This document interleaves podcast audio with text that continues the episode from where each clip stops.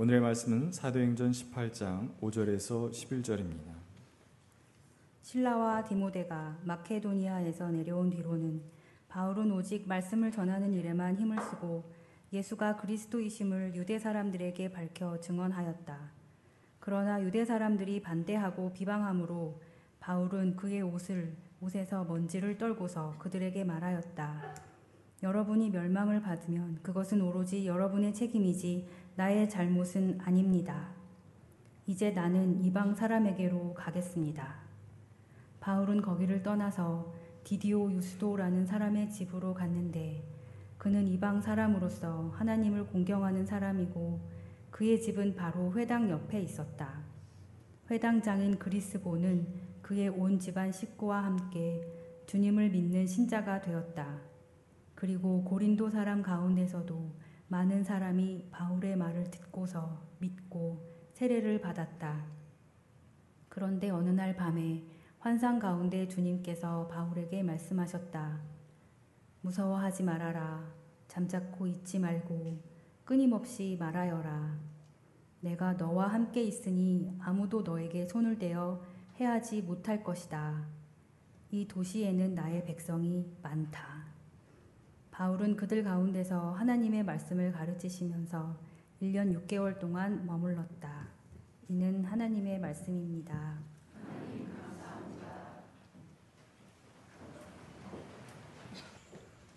참 좋으신 우리 주님의 은총과 평강이 교회 여러분과 함께 하시길 빕니다.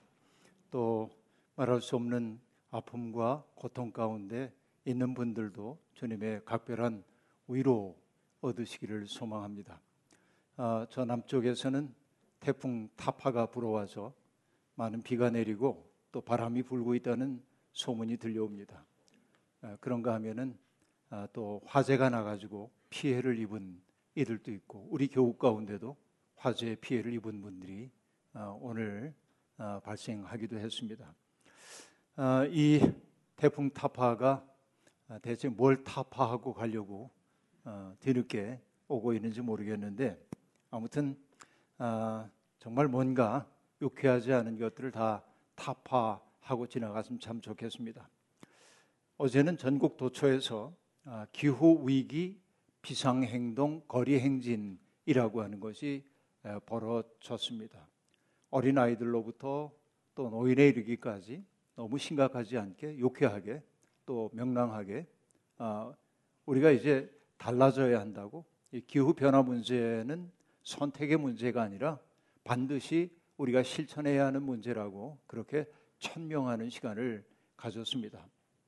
아, 기후학자들에 따르면은 향후 10년 이내에 아, 우리가 그 탄소 발생을 50% 가량을 감축하지 않으면 아, 인류는 마치 핵 전쟁에 버금가는 대재해를 입게 될 거다. 이렇게 예고를 하고 있고 이것은 괜히 겁주기 위한 이야기가 아니고 구체적인 수치로 등장하고 있는 이름을 우리가 알 수 있습니다.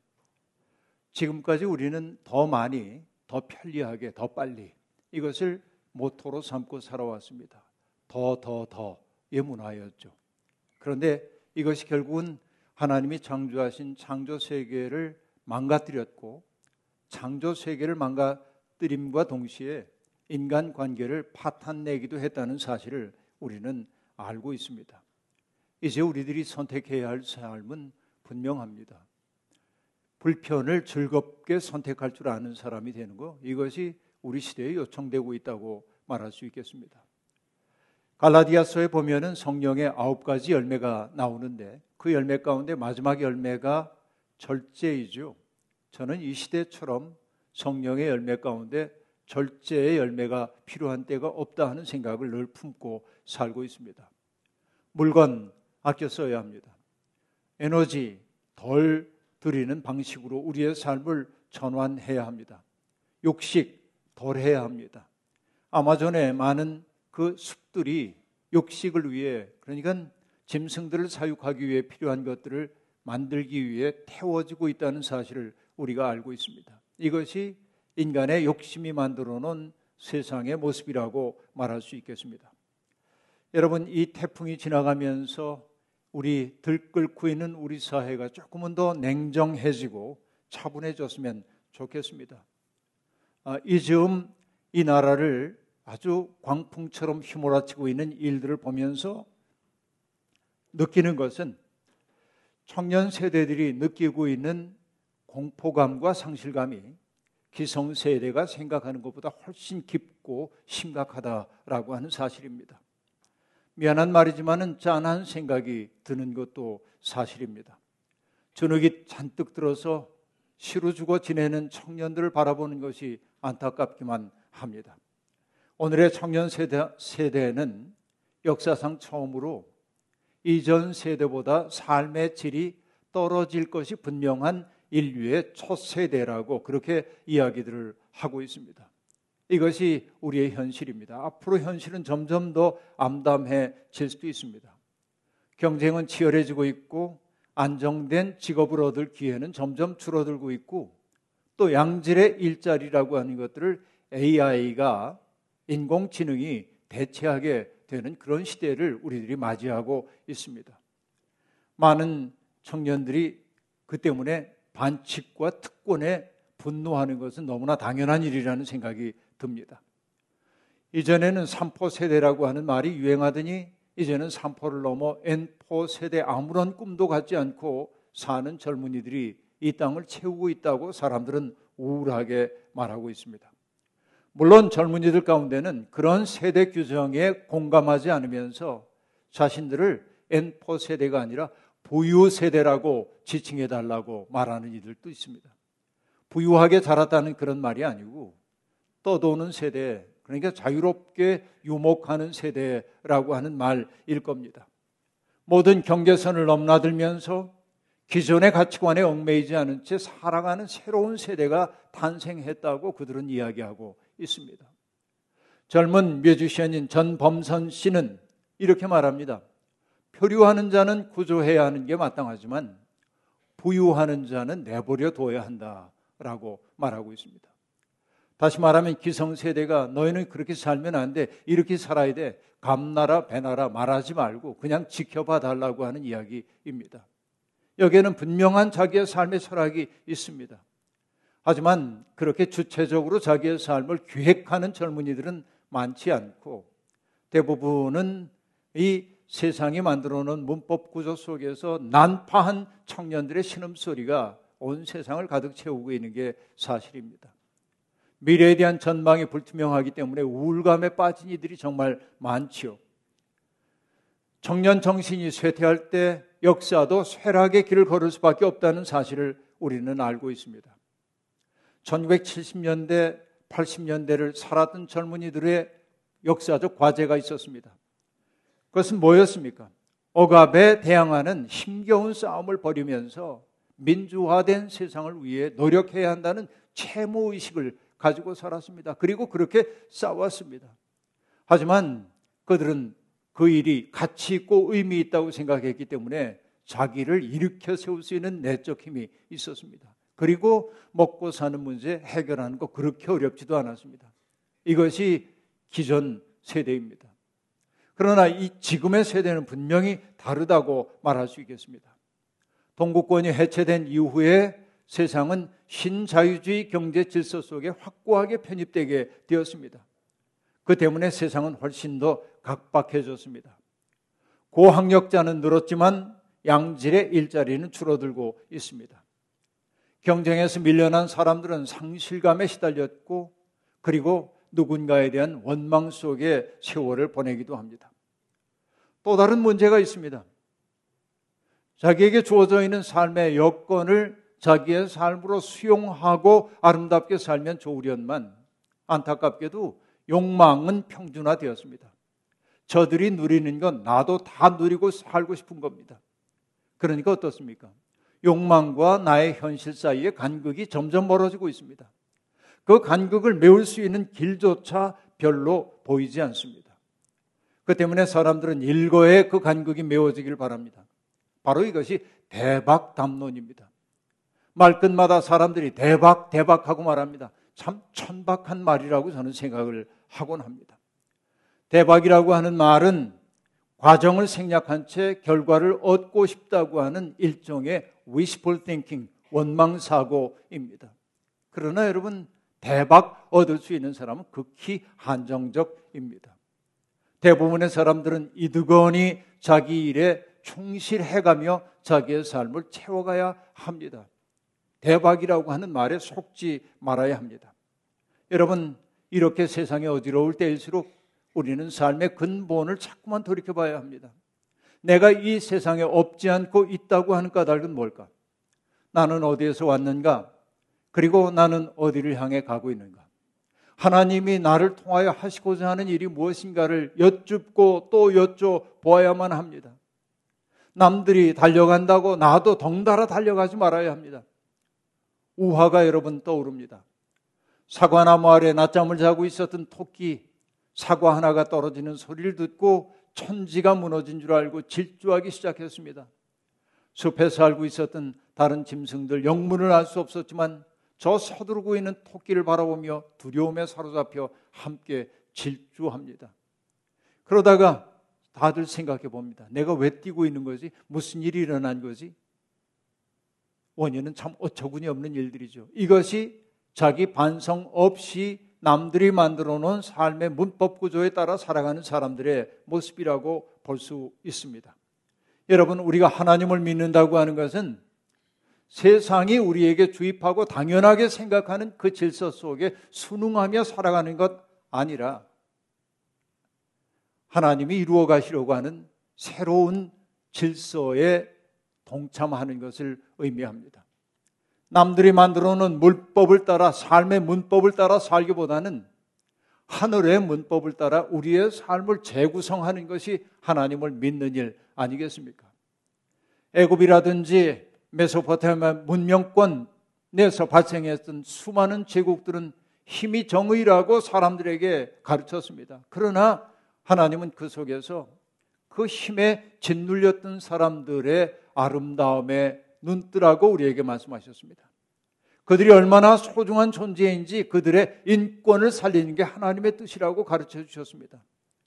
구약 성서의 핵심이라고 얘기할 수 있는 출애굽 사건은 바로 그런 일을 우리에게 가시적으로 보여줍니다. 신약 성서의 핵심이라고 할 수 있는 십자가 사건과 부활 사건 역시 마찬가지라고 말할 수 있습니다. 여러분, 힘 있는 사람들이 그렇지 못한 사람들을 억누르고 착취하고 무시하는 것은 자연스러운 일도 아니고 당연한 일도 아니고 더더군다나 하나님의 뜻도 아니라고 하는 사실을 하나님은 믿는 사람들은 외쳐야 하는 것입니다. 성경은 그러한 무도한 질서에서 벗어나려는 사람들의 이야기입니다. 그런데 여러분 우리는 압니다. 사람들이 다 당연하게 생각하는 세상의 문법을 따라 살지 않은 사람들은 기존 질서에서 보자면 불온한 사람들로 보이고 그들은 위험한 사람들로 보이고 체제의 틈을 만드는 사람처럼 보입니다. 그러기에 힘 있는 사람들은 그런 체제의 틈을 만드는 사람들을 제거하려 합니다. 바로 그것이 십자가죠. 바로 십자가는 주님이 지신 것이기도 하지만 하나님의 꿈을 품고 살려고 하는 사람들의 운명을 보여주고 있는 하나의 기호이기도 하는 하다는 말입니다. 그런데 여러분 십자가라고 하는 고난 누구든지 피하고 싶어 합니다. 그러나 잊지 마십시오. 하나님의 꿈에 사로잡힌 사람들은 십자가가 얘기되는 그 길을 피하지 않고 능동적으로 그 속에 갔어요. 이것이 기독교 2000년 역사의 아름다움이었다 하는 얘기입니다. 예수님은 제자들에게 안락하고 평안한 삶을 약속하지 않으셨습니다. 오히려 나를 따르는 사람들은 어려움을 겪을 거라고 말씀하셨습니다. 한국 교회가 이 지경이 된 까닭은 뭐냐면 사람들에게 나를 믿으면 잘 될 거라고 주님이 말했다고 가르쳤기 때문에 그렇습니다. 아닙니다. 주님은 나를 따라 살면 어려움을 겪을 거라고 그렇게 정직하게 말씀하셨습니다. 여러분, 사도들은 어떤 의미에서 아름답습니까? 그 어려움을 능동적으로 받아들였기 때문에 아름다운 사람들입니다. 여러분, 복음은 세상에서 우리가 성공하는 법을 가르치지 않습니다. 오히려 성공하는 그 길에서 잠시 벗어나와서 새로운 세상을 열어 모든 사람들이 형제 자매의 우애를 누리며 살 수 있는 참 평화의 세상 만들자고 우리를 거기로 초대하고 계신 것이지요. 예수님은 일찍이 제자들에게 말씀하셨습니다. 이방 민족의 통치자들은 백성들을 마구 내리누르고 고관들은 백성에게 세도를 부린다. 그러나 너희들은 그래서는 안 된다. 너희 가운데 위대하게 되고자 하는 사람은 너희를 섬기는 사람이 되어야 하고 너희 가운데 으뜸이 되려는 사람은 너희 가운데 종이 되어야 한다. 이렇게 말씀하십니다. 바로 이것이 복음의 본질 아니겠습니까? 지배의 포기. 내가 힘을 가지고 있음에도 불구하고 누군가를 지배하고 내 힘으로 그를 억누르고 내 뜻을 그에게 강요하지 않으려고 하는 그 마음, 이게 지배의 포기입니다. 특권의 포기.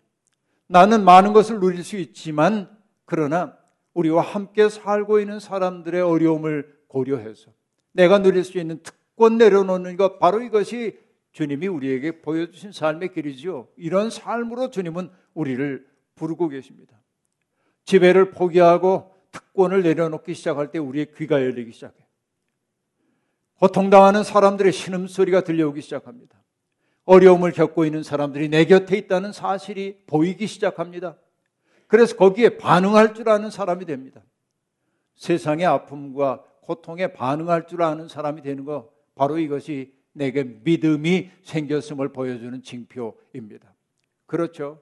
바로 그 믿음이 내 속에 생겼을 때 우리는 누군가와 더불어 힘겹긴 하지만 삶을 경축하며 살 수 있는 내면의 여백이 생겨나는 거예요. 그렇게 내 특권을 내려놓고 지배를 포기하게 될 때 내 주변에 평화의 분위기가 만들어집니다. 이것이 샬롬의 세상입니다. 그 평화 속에 안겨 있는 사람들이 누리는 것이 뭐냐면 안식입니다.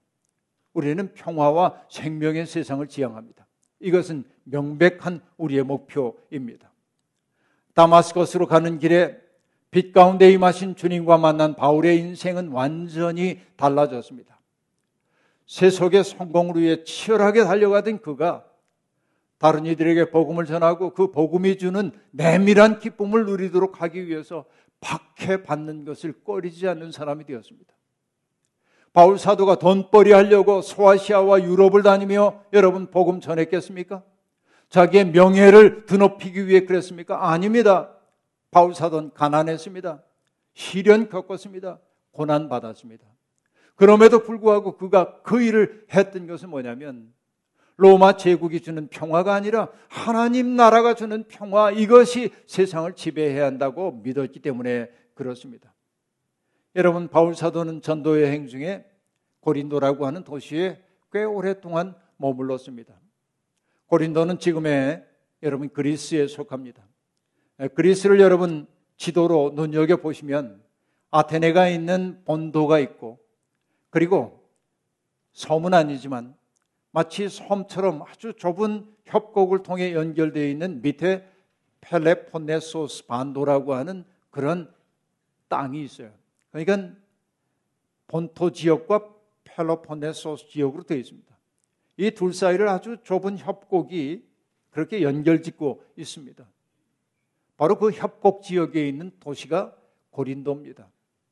이 고린도라고 하는 것은 고린도는 도시의 양 안에 아주 발달된 그 항구를 거느리고 있었습니다. 한쪽으로는 에게해와 연결되고요. 또 한쪽으로는 아드리아 해하고 연결되는 그곳이었습니다.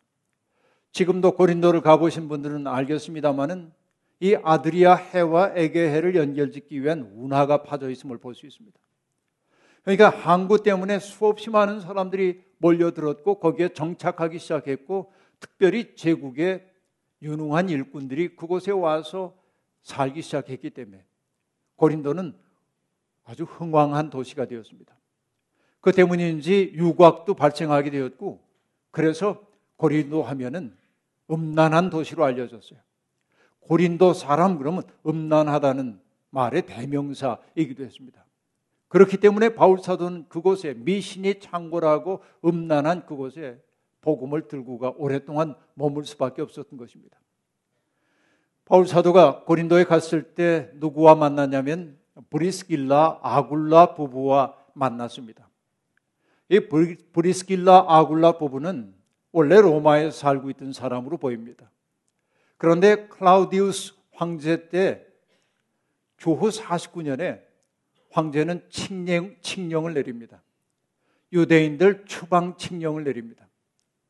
왜냐하면 예수 믿는 사람들과 유대인이 갈등하고 싸우고 그러면서 아, 도시를 소란스럽게 만드는 것을 보고 이 유대인들은 도무지 제국 질서 속에 녹아들지 못하는 사람이라고 여겨서 위험 요인으로 여겼기 때문에 칙령을 내려 유대인들을 다 쫓아냅니다. 그때 브리스길라와 아굴라 부부도 로마를 떠나 고린도에 정착하게 되었던 것입니다. 그들이 하고 있던 일은 뭐냐면 장막을 만드는 일이었는데 랍비 훈련을 받으면서 바울 사도가 익혔던 직업이 바로 장막 만드는 일이었기 때문에 바울은 그들 부부의 작업장에서 열심히 일하며 생계를 꾸려갔습니다. 평일에는 그곳에서 노동자로 일하고 안식일이 되면은 회당에 가서 주님의 말씀을 전하는 것이 바울 사도의 고린도에서의 삶의 모습이었습니다. 그런데 디모데와 신라라고 하는 사람이 마케도니아에서 고린도로 오자 바울 사도는 장막에서 장막 깁는 일 하는 걸 그만두고 복음 전하는 일에 전념합니다. 그 까닭이 뭐냐면 마케도니아 사람들 특별히 빌립보 사람들이 모은 의연금 선교를 위해 보내준 의연금이 노동하지 않고 일할 수 있는 분위기를 만들어 준 것으로 보입니다. 바울 사도는 열심히 복음을 전했습니다. 그가 전했던 복음의 내용은 심플합니다. 예수가 메시아다. 예수가 그리스도다라고 하는 것입니다. 로마 제국에 의해서 죽임을 당한 예수, 그러나 죽임 당했으나 사흘 만에 살아나신 그 예수가 세상에 구원을 가져오는 분이라고 외쳤던 겁니다. 그러나 유대인들은 그 예수를 받아들일 수 없었습니다. 메시아로. 왜? 그들의 생각 속에 메시아는 승리자여야 했기 때문에 그렇습니다. 이 세상의 제국의 왕보다 위대한 왕으로 오셔야만 했기 때문에 그렇습니다.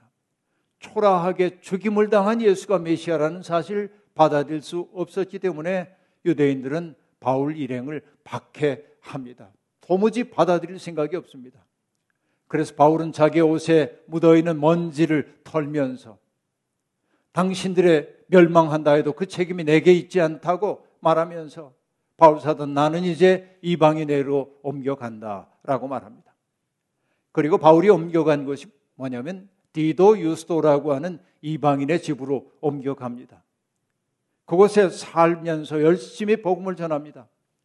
디도 유스의, 유스도의 집은 회당 가까운 곳에 있었고 그 회당의 회당장은 그리스보라고 하는 사람이었는데 바울이 전하는 그 복음의 말씀에 매료되었는지 온 집안과 함께 세례를 받고 예수 믿는 사람이 됩니다. 그러니 여러분 유대 공동체가 어떻겠습니까? 믿었던 회당장이 회심하고 예수 믿는 사람으로 돌이키는 것을 보고 그들은 이들을 그만두면 안 된다고 생각했던 거죠. 유대인의 위협이 가중됐습니다. 어느 날 기도하고 있는데 바울 사도에게 하나님의 음성이 들려옵니다. 그 음성이 뭐라고 이야기를 하고 있습니까? 무서워하지 말아라. 잠자코 있지 말고 끊임없이 말하여라. 내가 너와 함께 있으니 아무도 너에게 손을 대어 해하지 못할 것이다. 이 도시에는 나의 백성이 많다라고 말합니다. 이 구절은 뒤에 나오는 오늘 읽지 않았지만 뒤에 나오는 사건과 연결됩니다. 유대인들은 바울을 법정에 고발 했습니다. 그의 죄목은 하나입니다. 사람들을 법을 어기라고 선동했다는 겁니다. 여러분, 공권력들이 제일 미워하는 사람이 어떤 사람입니까? 법을 어기는 사람. 그리고 그들이 제일 두려워하는 게 뭡니까? 가만히 있는 사람들, 선동하는 사람. 이 두 가지가 지금 동원되고 있는 것입니다. 유대인들은 공권력을 동원해서 바울의 입을 지금 막으려고 하고 있습니다. 여러분, 우리도 알지요? 자기들의 죄를 은폐하기 위해 법을 동원하는 사람들이 있다는 사실 말입니다. 정치인들이 툭하면 고소 고발을 남발한 까닭이 바로 그런 데 있습니다. 혐의가 있건 없건 고소를 당하면 경찰서에 끌려가고 혹은 검찰에 끌려가지요. 죄가 없어도 불편한 일입니다. 이런 일이 반복되면 다시는 겪고 싶지 않습니다. 그들의 고압적인 태도 한번 겪고 나면 불쾌해집니다. 그러니까 여러분 사람들을 침묵시키기 위해 사람들이 주로 하는 게 고소하고 고발하는 일이에요. 역사를 새롭게 만들려는 사람들은 그런 어려움을 겪게 마련입니다. 그것을 아시기에 바울사도는 바울에게 힘을 불어넣는 거예요. 무서워하지 말아라. 잠자코 있지 말고 끊임없이 말하여라. 내가 너와 함께 있다. 아무도 너를 해하지 못할 것이다. 이 도시에는 나의 백성이 많다. 스타카토식으로 끊어지고 있는 이 단문, 길게 늘어지는 만연체 문장이 아니라 스타카토적인 이 문장이 바울 사도 속에 힘을 용기를 불어넣고 있음을 알 수 있습니다. 여러분 악이 번성하는 것은 선한 사람들이 침묵하기 때문입니다. 편견에 차 있고 뻔뻔하고 자기 일속을 차리는데 발받은 사람들일수록 목소리가 큽니다. 자기 주장이 강하다는 말입니다. 생각이 다른 사람들이 점잖게 나는 그렇게 생각하지 않는다고 말해보지만 막무가내에 부딪힙니다. 마치 그들은 벽처럼 사람들을 부딪히게 만듭니다. 그런 일이 반복되면 차라리 입을 다물어 버릴 때가 많습니다. 하나님은 바울에게 두려워하지 말고 끊임없이 말하라 하십니다. 요즘 젊은이들이 TMI, TMT 그런 말을 하던데 TMI 뭔지 아셔요? 젊은 사람들은 알죠? Too much information. 너무 많은 정보 제공. 또 TMT, 뭐 too much talker라고 그러던데 말 많은 사람. 바울에게 말 끊임없이 하라는 얘기 아니에요. 어, 전 살면서 말을 끊임없이 하는 사람 보면 정말 힘들어요.